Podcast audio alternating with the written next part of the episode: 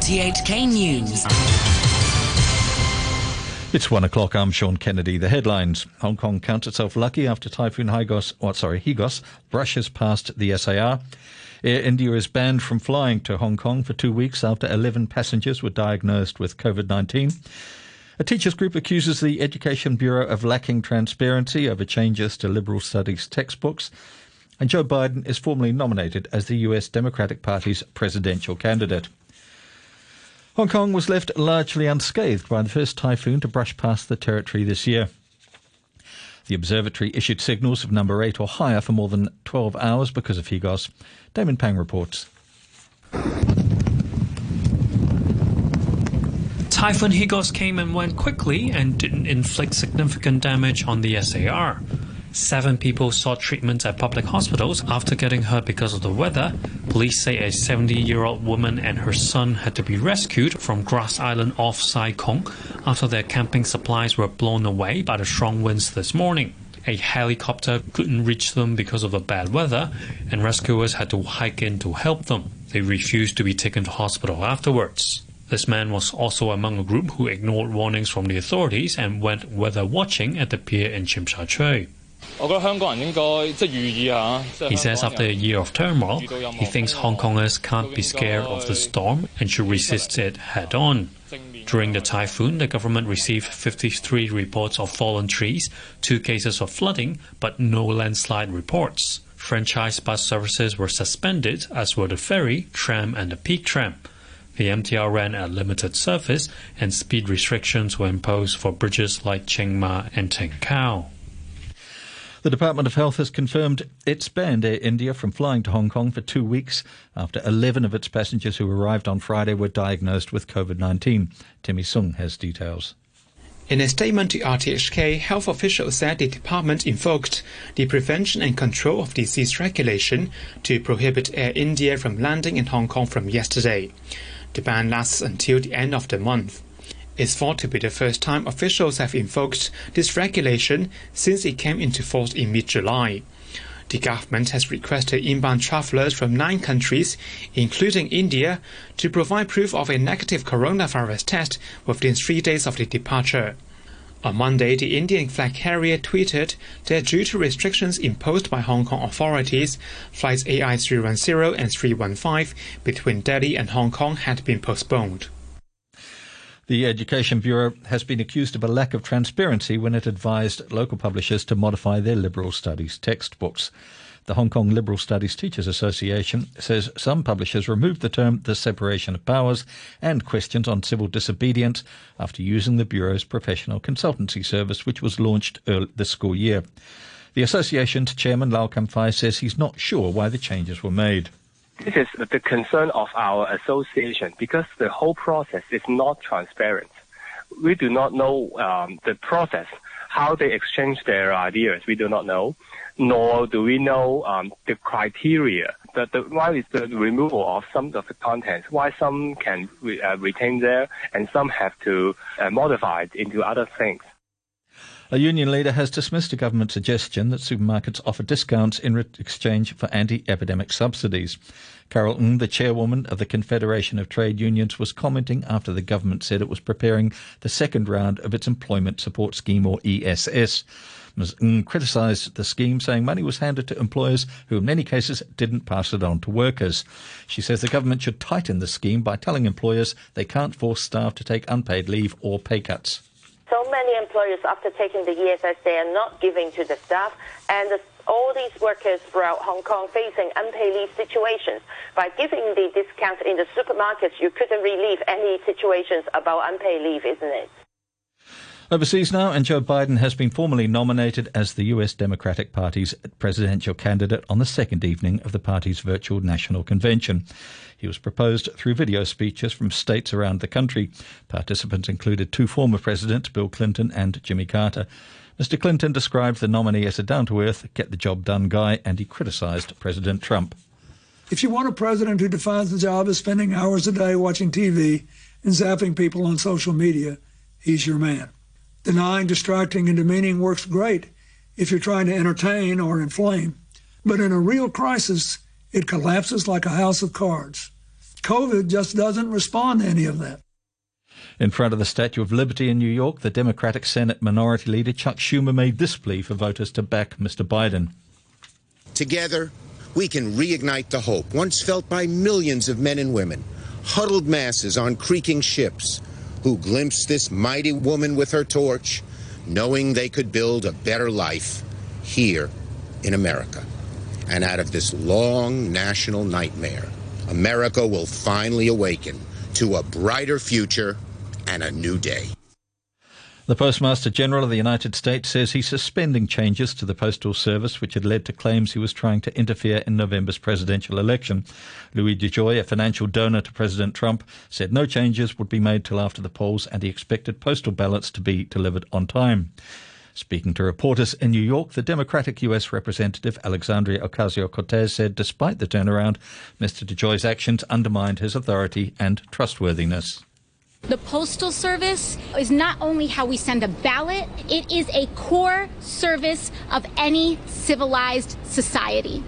And an attack on our Postal Service and an attempt to dismantle our Postal Service out of a selfish desire to sabotage our democracy and maintain a grip on power is an attack on all of us.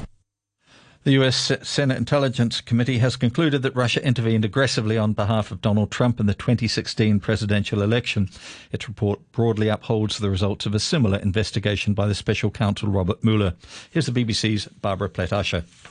The Senate committee report is exhaustive. It's around 1,000 pages long, the product of more than three years of investigations.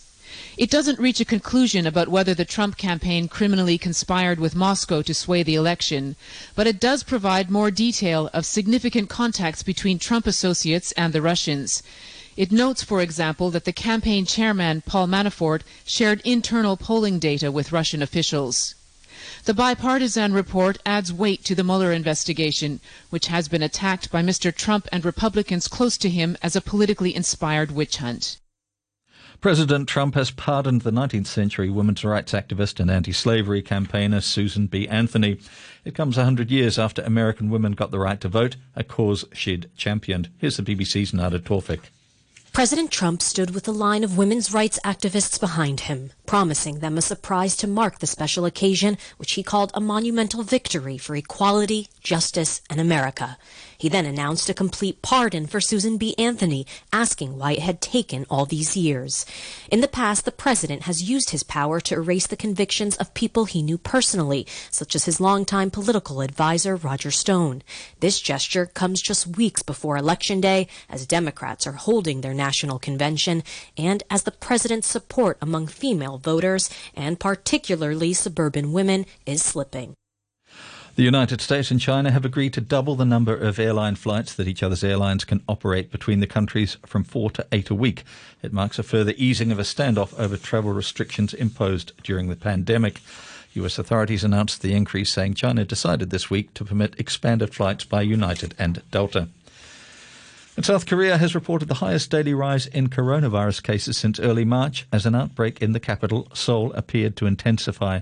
The 297 infections marked the sixth straight day of triple digit increases. The government ordered the closure of nightclubs, karaoke bars, buffets, and cyber cafes earlier this week, banned all in person church services, and restricted outdoor uh, restricted indoor and outdoor gatherings to no more than 50 and 100 people, respectively. Belarus and the disputed president of Belarus, Alexander Lukashenko, has accused the opposition of attempting a coup by setting up a coordination council to facilitate a transfer of power. He's threatened action against the 35 members appointed by his leading opponent, Svetlana Tikhanovskaya, saying he had the means to cool down hot heads. Mr. Lukashenko said the aim of the group was clear. Во-первых, создали в стране некий оппозиционный штаб First, they created some sort of opposition headquarters in the country. They showed us their other side, and they demand nothing less than the transition of power. We see it unequivocally. It is an attempt to seize power, with all the consequences that come with it. Scientists say the Atlantic Ocean could contain up to 200 million tons of microplastics, 10 times more than previously believed. Many particles are smaller than the diameter of a human hair. Here's the BBC's Victoria Gill. In the decades that our discarded plastic waste has been finding its way into the environment, much of it has broken down into tiny pieces, too small for us to see. So Dr. Katya Pabortsava from the National Oceanography Centre in Southampton led an expedition to find all that missing microplastic. On that expedition from the UK to the Falklands, Katya used what's essentially a large ocean-going sieve with a very fine mesh to drag through the top 200 metres of the sea at different locations. That revealed that up to 21 million tonnes of microplastic is floating in those upper layers of the ocean. Ecuador says nearly half of the Chinese fishing boats around the Galapagos Islands have turned off their tracking systems. Authorities say a fleet of mostly Chinese boats had turned off their had increased from 260 to 325 since mid-July, and 149 had turned off their transponders. They said this was a violation even though the boats were in international waters. Early this month, Beijing banned its vessels from fishing near the exclusive economic zone of the Galapagos, whose wildlife is protected from September to November. Finance now, and in the currency markets, the US dollar is trading at 105.56 yen. The euro is standing at 1 US dollar and 19 cents. The pound is worth 10 Hong Kong dollars and 25 cents. And the stock exchange morning session was cancelled because of Higos. And so with the sports, here's Adam Chung. Paris Saint-Germain have reached the final in football's European Champions League for the first time. Angel Di Maria scored a goal and set up two for PSG as they cruise past Germany's RB Leipzig 3-0. The French football journalist Julien Laurent says it's hard to think of a better performance by PSG this season. Collectively, it was certainly one of the best performances that they've had this season, but even since Thomas Tuchel arrived, it looked like they were all so focused, already knowing exactly what they had to do. They were so focused, so composed on the ball, and they could have scored seven, eight goals tonight. Uh, Neymar hit the hit the post twice. He had a huge chance early on. Mbappe missed a couple as well. So it could have been even worse for Leipzig, and that's how good PSG were. They were just unplayable, untouchable at time. Again, helped by the the poor first half of Leipzig, but I just thought they were fantastic all, all really all night long. PSG will play Bayern Munich or Lyon in Sunday's final.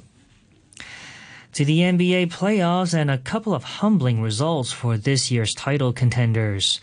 LeBron James recorded a triple double, but the Los Angeles Lakers failed to shake off the eighth seeded Portland Trailblazers, who took game one of their best of seven, 100 to 93. Damian Lillard led the Blazers with 34 points, while the Lakers wasted LeBron's 23 points, 17 rebounds, and 15 assists. In the East, the top-ranked Milwaukee Bucks got a wake-up call courtesy of the Orlando Magic. Nikola Vucevic scored a playoff career-high 35 points in a 122 to 110 Magic win. Milwaukee's reigning MVP Giannis Antetokounmpo finished with 31 points and 17 boards, but failed to score a field goal in the final 11 minutes of the game. Uh, we just got to play play hard, um, just make them feel uncomfortable. You know, uh, they, we were doing it at times, but uh, we got to do it for longer uh, stretches. Hopefully, we can come out in uh, game two and uh, just you know be more aggressive, getting past the lanes, use our hands, be a little bit more physical, and, uh, and just get them off their uh, the rhythm. Jimmy Butler scored a game high 28 points as the Miami Heat won their opener against the Indiana Pacers 113 to 101, and the Houston Rockets raced past the Oklahoma City Thunder 123 to 108 behind a game high 37 points from James Harden. On the ice, Alex Ovechkin scored twice, including the game winner, to help the Washington Capitals stay alive in the NHL playoffs. They came from two goals down to beat the New York Islanders 3-2, preventing a four-game sweep. And that's your look at sports. And to end the news, the top stories once again. Hong Kong counts itself lucky after Typhoon Hagos brushes past the SAR. India is banned from flying to Hong Kong for two weeks after 11 passengers were diagnosed with COVID 19. A teachers group accuses the Education Bureau of lacking transparency over changes to liberal studies textbooks. And Joe Biden is formally nominated as the US Democratic Party's presidential candidate. The news from RTHK. The symptoms of COVID 19 can be mild. Don't go to work or school if feeling unwell. Wear a mask and consult a doctor promptly. Ask doctors at accident and emergency departments, general outpatient clinics, private hospitals, or clinics for free testing provided by the Department of Health. Return the specimen to a designated collection point or use the door-to-door specimen collection service for a fee. Test promptly for early detection. Legislation on national security in Hong Kong is designed to safeguard national sovereignty, security, and development interests. It will also ensure that Hong Kong becomes a safer, more stable city. The legislation is aimed at an extremely small minority of those whose behavior and activities pose threats to national security. It will not affect the legitimate rights and freedoms enjoyed and exercised by Hong Kong residents in accordance with the law. National security law preserves one country, two systems and restores stability.